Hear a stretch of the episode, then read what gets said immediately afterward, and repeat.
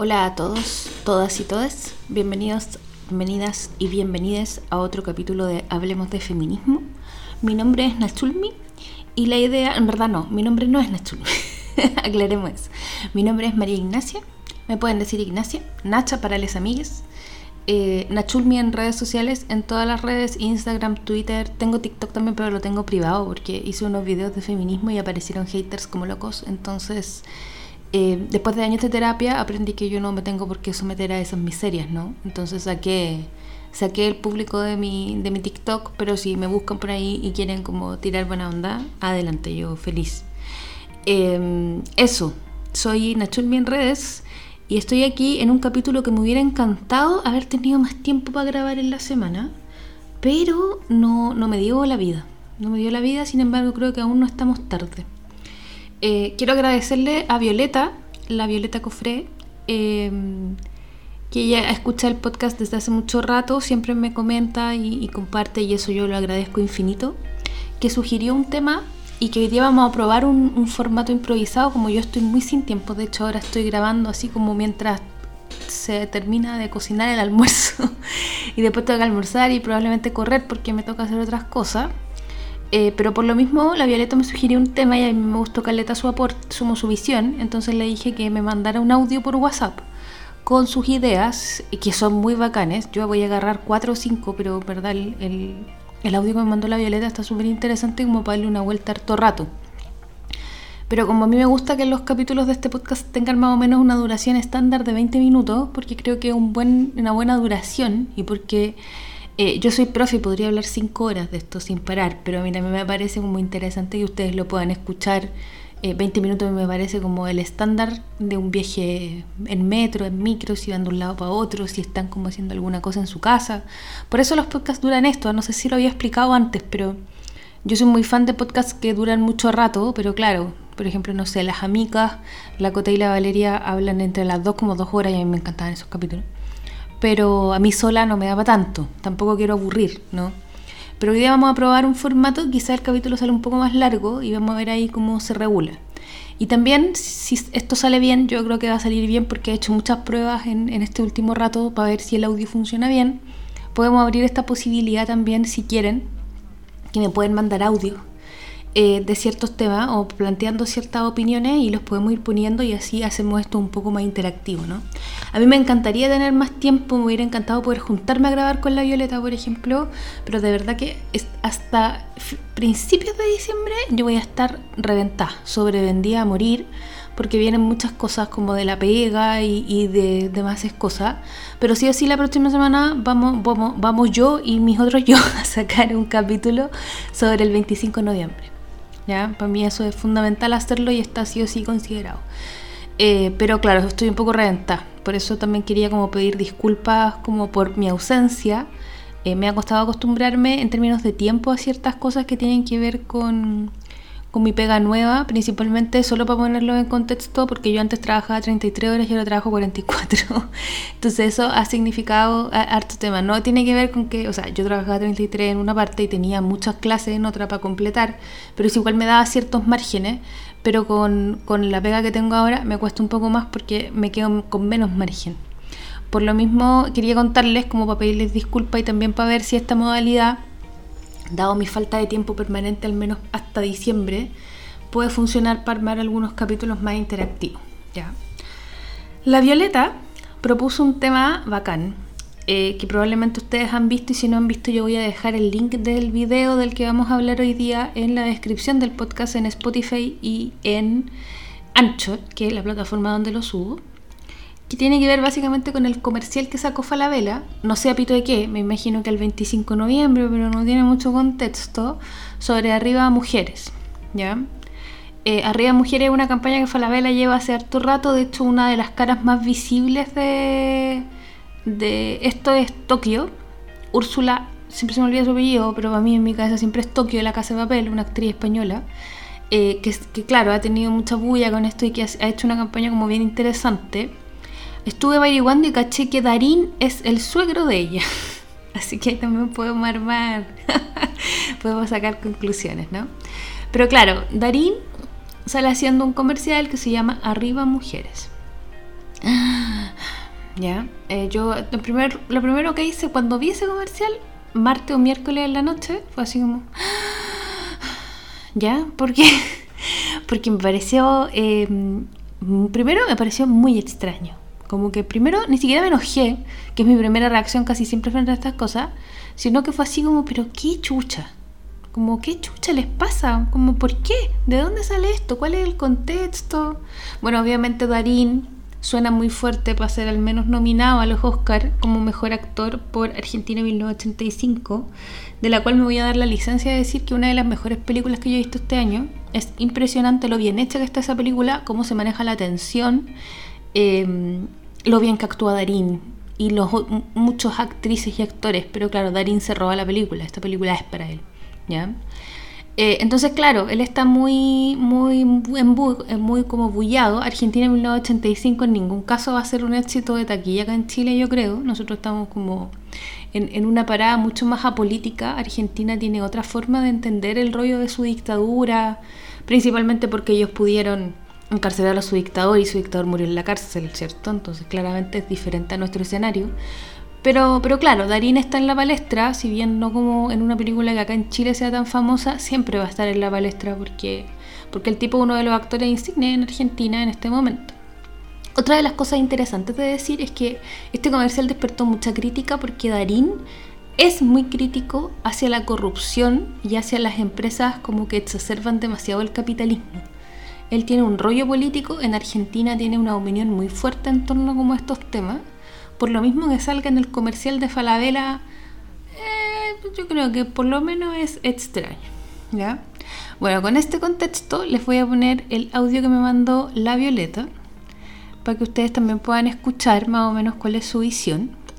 Eh, y yo lo voy a ir deteniendo, porque tengo algunos fragmentos seleccionados y vamos a ir como analizando y dándole una vuelta. Esperemos que funcione. Estamos haciendo un, un esfuerzo de producción ya sabemos que el capitalismo o este modelo económico, este modelo neoliberal, tiene la habilidad o el, superpoder de apropiarse de los discursos críticos, ¿verdad? De, contraculturales o, que, o, que, de alguna manera intentan modificar este, este sistema y los convierte justamente en estrategias de marketing. Ya eso ya pasó con los ambientalistas, eso ya pasó con los punk, eso ya pasó con las disidencias sexuales y por supuesto que con el feminismo. Yo creo que, no sé, mi impresión cuando vi esta, esta publicidad de Falabella fue como una sensación de, de, como la gota que rebalsó el vaso para mí. Fue como que ya siento que esto se está desvirtuando, ya como que se está descontrolando y ya estamos como llegando a un punto en que, en que es momento de, no sé, de hacer algo quizás, hacer un atentado contra Falabella ya directamente porque, bueno, tenemos esta campaña, ¿verdad?, de Arriba Mujeres, tenemos la campaña de, no sé, de esto de la Polar, de Extra Lindas, de ésica, de que todas las mujeres somos bellas, de belleza 100% actitud y todos esos eslóganes que nos bombardean la cabeza todo el santo día. Y finalmente uno dice, ya, ok, esto eh, es contradictorio, es compatible realmente el feminismo con la, con la venta, con la, mercantilización o la, o la promoción de este tipo de productos, porque finalmente es eso, ¿no? Es como, son productos de belleza. Ya. Sí, pues, yo coincido totalmente con lo que dice Violeta. Eh, ha sido todo un temazo, acá en Chile no ha llegado tan fuerte, pero ha sido todo un temazo, por ejemplo, el tema de las poleras sobre feminismo que se compran en Zara o en HM. ¿Ya? Eh, a mí, en lo personal, en un principio me costó entenderlo. De hecho, mi primer polerón eh, sobre este tema, cuando yo ya empecé a hacerme más como la idea de que el feminismo es algo que se tiene que llevar en, en público y en privado, y le estoy hablando hace 8 años atrás, 7 años atrás, cuando andar con el pañuelo verde era un temazo. Eh, yo ahora lo tengo en todos lados, lo tengo, tengo uno en cada cartera, básicamente, pero entiendo que eh, hace ocho años atrás eh, yo me gané mala onda, me gané gritos en la calle, me gané miradas extrañas, me gané retos en trabajos por andar con el pañuelo verde. eh, que es una práctica que las compañeras argentinas todo esto la tienen mucho más normalizada. Entonces yo de hecho por eso dije hay que hacer esta weá nomás. Pero claro, no, no funciona tan bien, ¿no? Pero en ese contexto, y retomando lo que decía la Violeta, claramente eh, esta idea de la polera sobre feminismo que te vende HM, que yo de hecho, mi primer, eso les iba a contar, mi primer polerón eh, que decía feminismo, que era como una definición, decía feminismo, la, la loca eh, noción de que las mujeres también son personas, algo así, que salía como una definición de diccionario, que a mí me, gustó mucho y de hecho me lo compré en HM. Y tuve todo un proceso de trabajo después de eso. De hecho, ese polerón al final yo lo, lo regalé justamente porque eh, uno después se hace la, se pega la cachapo, como, oye, ¿qué ha hecho H&M por el feminismo? Entonces sí, po, esta, de hecho yo entendí esa lógica porque hace como seis años más o menos empezó una campaña muy fuerte en España. Las compañeras españolas levantaron esta lógica crítica de, oye, pero bueno, ¿está bien que una multinacional nos venda poleras feministas? Como, ¿está bien? ¿Esa weá tiene sentido? Y no, pues, no lo tiene. O sea, yo, no, yo creo que cada persona compra lo que puede con lo que tiene, pero por ejemplo en el tema de las poleras feministas, al menos acá en Chile, y si ustedes escuchan de otro país y cachan la lógica, me pueden contar.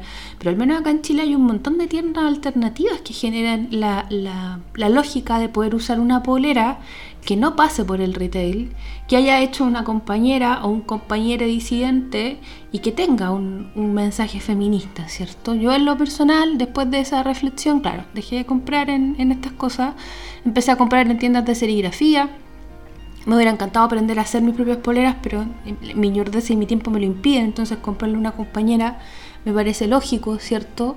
Eh, hay varias, por ejemplo, tengo muchas poleras de la mía, que es una tienda acá en Chile, en Santiago, eh, que es un chiquillo disidente, que es un encanto, y que él justamente eh, tiene esta lógica como de, levantar consignas y poleras que, levantan o iconos feministas, o frases feministas, o iconos disidentes, o frases de la disidencia. Pero claro, eh, ¿cuánto podemos negar que el feminismo es un producto del libre mercado? ¿O va a terminarlo siendo? ¿Y cuáles son los límites para evitar que lo sea? Ese es un tema es un tema que yo solo me atrevo a instalar. Coincide también con la lógica de la Violeta que con respecto a esto hay que hacer algo también como con este tipo de tiendas. No pueden sentir que es tan fácil mercantilizar la lucha sin hacer nada, ni siquiera políticamente correcto, ni siquiera por ping-watching, para, hacer sentir como que estáis realmente preocupado por la calidad de vida de las mujeres. Por ejemplo, yo no sé qué está haciendo Falabella con los deudores de pensión de alimentos. No sé si los va a notificar, no sé si los despide, no sé si les da lo mismo. No tengo idea cómo es el, acompañamiento en el cuidado, cómo tratan a las mujeres que maternan, cómo apañan a las mujeres cuidadoras no, no cacho qué están haciendo ahí, porque no les releve a eso, ¿cachai? Porque lo que les importa es vender esta imagen de, buen, de tienda buena onda, cuando la verdad son una tremenda multinacional y claramente las multinacionales tienen un rollo con vender lo que les parece vendible solamente, ¿no? Entonces yo creo que ahí, sí, po, yo creo que es interesante el cuestionamiento y es interesante entender también cómo se castigan estas cosas.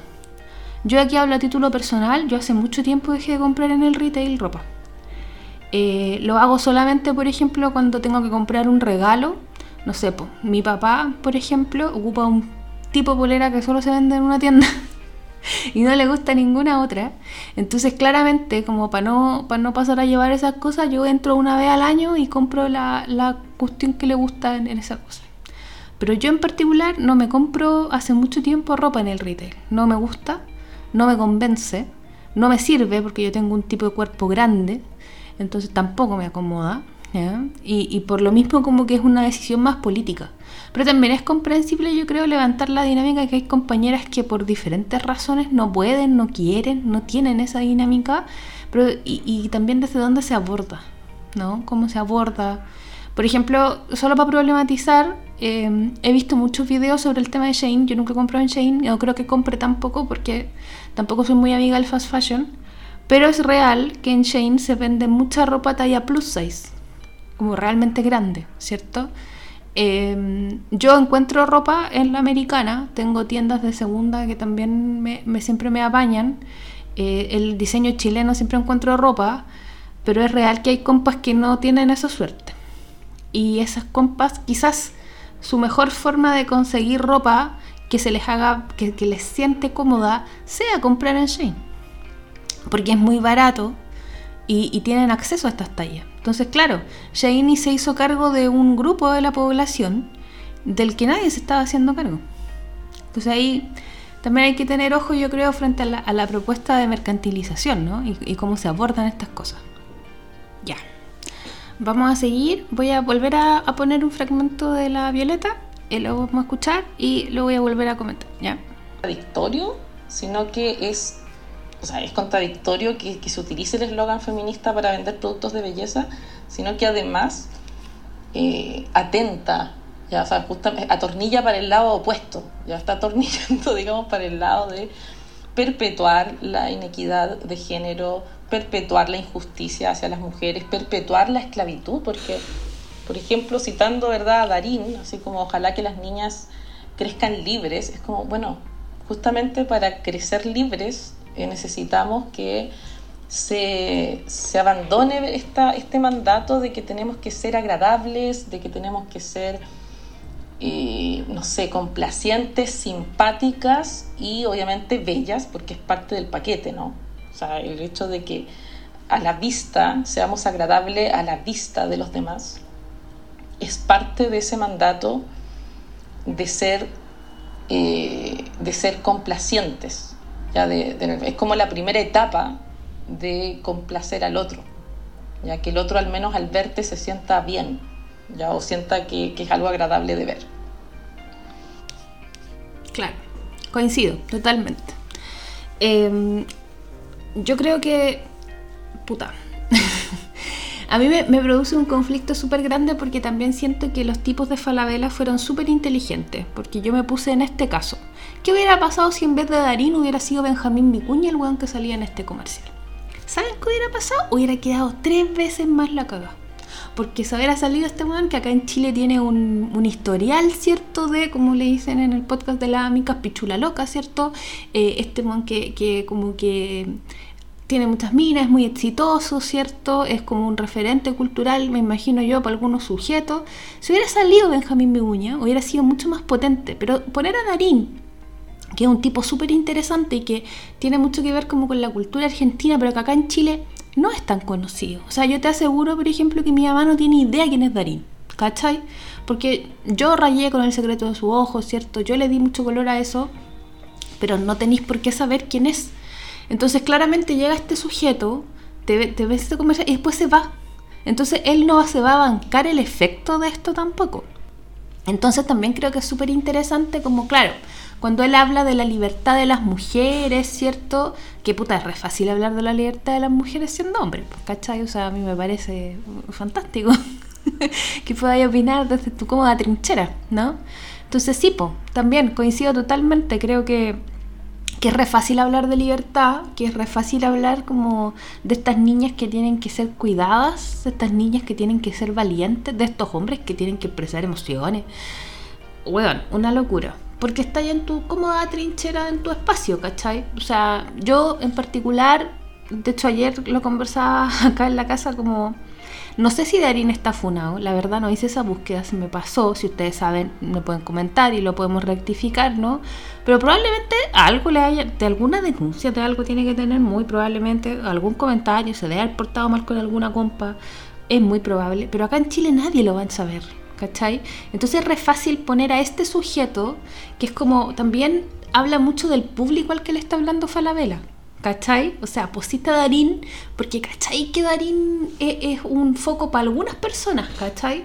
Porque, insisto, Darín, la, película clásica de Darín es El secreto de sus ojos, que es un libro maravilloso, todo este libro es mucho mejor. Eh, Darín también ha actuado en varias obras de teatro que acá en Chile han sido muy famosas, pero generalmente se presentan en el Teatro Mori o en el Centro Cultural de las Condes. Y allá hay un público específico al que le estoy hablando. ¿Cachai? Entonces, claro, pónganse en el caso, imagínense el mismo comercial, pero con Benjamín Vicuña. Y, y, les invito a imaginarse el efecto. Ya. Vamos a ir con el último fragmento que, pude rescatar de la Violet, que es un poco largo. En verdad, todas sus reflexiones muy bacán, pero también me devanear todos los sesos cómo hacer que esto fuera más dialogante, ¿no? Pero a ustedes, por favor, estoy abierta a todas las críticas, comentarios, si les parece bien, si les gusta, si no, si se escucha bien. Todo eso me sirve porque estamos aquí innovando ¿eh? en esfuerzos de producción. Tweet que leí que me pareció súper interesante. Creo que me, me, representa mucho como lo que, lo que sentí cuando vi el comercial de Darín, que dice, hola, soy Falabella y por alguna razón voy a hacer un comercial que se supone es sobre las mujeres, pero que es básicamente Ricardo Darín hablando weas en primer plano mucho rato y nada más. bueno, eso, como que siento que también podríamos hacer un análisis discursivo del, del, del mensaje de Darín y yo pienso que son puras frases cliché, sueltas, ya que, independientes suenan como, como algo de sentido común o algo en el fondo como muy políticamente correcto, del tipo arriba los hombres que no sienten miedo de expresar sus emociones, ¿verdad? Eh, arriba quienes creen que la unión y la educación son más importantes que las ideas, el respeto no tiene color, no tiene raza, no sé, como puras frases que, que son eh, muy de sentido común, que son muy hoy día como ya un, un lugar común, pero que juntas es como que puede, puede significar cualquier cosa. Siento que son tan amplias, tan generales, tan vagas, que finalmente queda en el espectador cómo uno lo interpreta. Y eso también es una pregunta interesante, como cómo interpretamos esta, incluso desde el punto de vista, así como dije, del análisis del discurso, como qué quiso decir, porque son puras frases sueltas que suenan bien, pero no, no sé, como cuál es la intención comunicativa, no sé, cuál es el, trasfondo de lo que está diciendo. Y frente a eso, bueno, yo por lo menos interpreto que eh, o sea, en realidad interpreto que no quisieron mojarse el potito, que no quisieron arriesgarse, porque podrían haber hecho un comercial ya que de frentón Ricardo Darín se dirigiera a los hombres a decir, oye, ¿sabes qué? Eh, hay, entre nosotros tenemos que pararnos el carro. Muy de acuerdo. Ya, o sea, si es que está mal, eh, qué sé yo, eh, ser violento con mujeres, está mal ser celoso con mujeres, está mal pensar que las mujeres son de nuestra propiedad, o sea, ser un poquito más directo y, y, y hubiera estado bien, creo yo pero esta cosa tibia, como que no es ni fu ni fa, como que dice algo, lo sugiere, pero no lo confirma, no sé, me, parece que, que, finalmente es parte como de, de, una cosa bien indefinida, bien amorfa y que, y que, no, y que, y que finalmente cada uno interpreta lo que quiere en esta clase de, de mensajes. No sé, no sé qué, cómo lo interpretas tú. ¿Cómo lo interpreto yo? Algo muy similar eh, creo que, claro, que esta lógica, yo en un momento traté de mirarlo de todas las aristas posibles y dije, ¿pensarán que a la, arriba a las mujeres que les gusta Ricardo Darín, como que lo encuentran mino, que lo respetan? Arriba a las mujeres que les gusta que los hombres abren de los derechos de las mujeres, que existen, lamentablemente. Y así, me pasé hartos rollos, como arriba, ¿cuáles mujeres? ¿A qué mujeres le están hablando? ¿A qué mujeres le está hablando Ricardo Darín? Es súper claro lo que dice la Violeta, eh, ella estudió lo mismo que yo. Eh, y claro, pues, cuando uno hace un, primer como nivel de análisis del discurso, es súper como gracioso ver que son puras frases cliché, puras frases sin sentido. O sea, son puras frases bonitas en el momento, como arriba las mujeres, que arriba las niñas, que arriba los hombres que son sensibles, ponte tú. ¡Qué chucha! ¿Por qué en un comercial sobre las mujeres sale un hombre alabando a los hombres sensibles, weón? ¿De qué me estáis hablando? Eh, en, un audio, está por terminar el audio me mandó la Viola en, en, donde se los dejé, pero claro, ella dice una reflexión al final que me gustó caleta, que es como que esta gente no, no se quiso mojar el potito. Yo creo que esa es una forma de verlo y creo que la otra forma de verlo también es decir, esta gente no pensó ni weas de lo que estaba haciendo. o llegaron con la idea y le dijeron, no, hermano, tenemos a Darín, ya bacán, hagamos un comercial con Darín, la hicimos, las locas van a estar vueltas locas, bueno, les van a encontrar increíble. Porque yo en mi cabeza así opinan, así piensan algunos hombres también.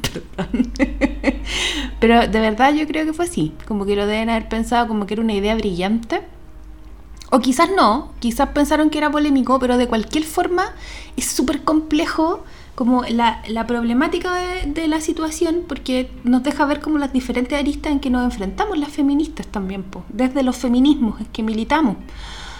Porque claro, es súper complejo entender qué pasa con las mujeres, ¿cierto? Eh, que se sienten representadas por este discurso. Casi como la Violeta contaba que vio unos Twitter eh, que me dio mucha risa ese de hola, soy Falabella y tengo una idea brillante. Eh, yo también creo que, que, hay, hay mucha gente que, que le encontró que era increíble darle agua que hizo Darín. De hecho, en esto fue un trending topic en Twitter mucho rato y hay muchos hombres, sobre todo yo vi muchos comentarios de hombres eh, fascinados y diciendo, ¡ay, qué bacán Darín! ¡Qué bacán lo que hizo Darín! Y ahora que van a saltar los haters me da lo mismo. Y es como, Darín es un excelente actor. Yo no, no estoy atacándolo a él, ¿ya? Como yo me imagino que él es un actor que tiene, tiene trabajos y que probablemente le deben haber dicho, hermano, hazte un comercial de Falabella para Chile, le deben haber pagado una millona de plata y el loco debe haber dicho, ah, buena. Lo mismo que les decía antes, ¿no? También es como su pesar costo-beneficio y la verdad, Darín no vive en Chile. Viene a Chile cada cierto tiempo, acá le va muy bien, pero acá no se va a pagar los platos rotos, ¿cachai? A mí me encantaría saber qué pasaría en Argentina si Darín hiciera un comercial así.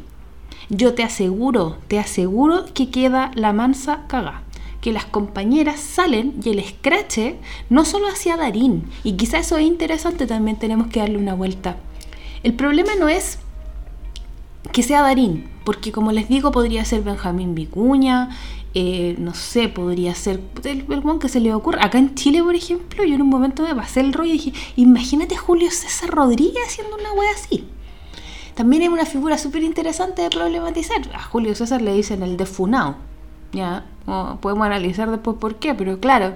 Entonces, sí, pero el tipo acá lanza la bomba y se va. Esto, este no es su rollo. Acá no paga los platos rotos él. ¿Cachai? Probablemente en Argentina le pregunten, quizás lo hueven, quizás se arme polémica, pero no es como que Darín camine por el centro de Santiago todos los días, cosa que sí le debe pasar en ciertos barrios de Buenos Aires, ¿cachai? Donde si hiciera algo así, sí lo increparían sí le dirían algo. Acá no, ¿cachai? Entonces no, tiraste la bomba y te fuiste. Y también es interesante como ver a, quién, a quién vamos a culpar. O sea, Darín, como les decía, es un actor que tiene que trabajar, que probablemente esto para él se consigue un trabajo y podemos analizar si está bien o está mal. Pero Falabella, Falabella. O sea, yo les prometo que hay tantas mujeres que saben de género en este momento en este país, que hemos estudiado posgrados, tanta cabra que sigue estudiar al extranjero, periodista, audiovisualista, comunicadora, publicista.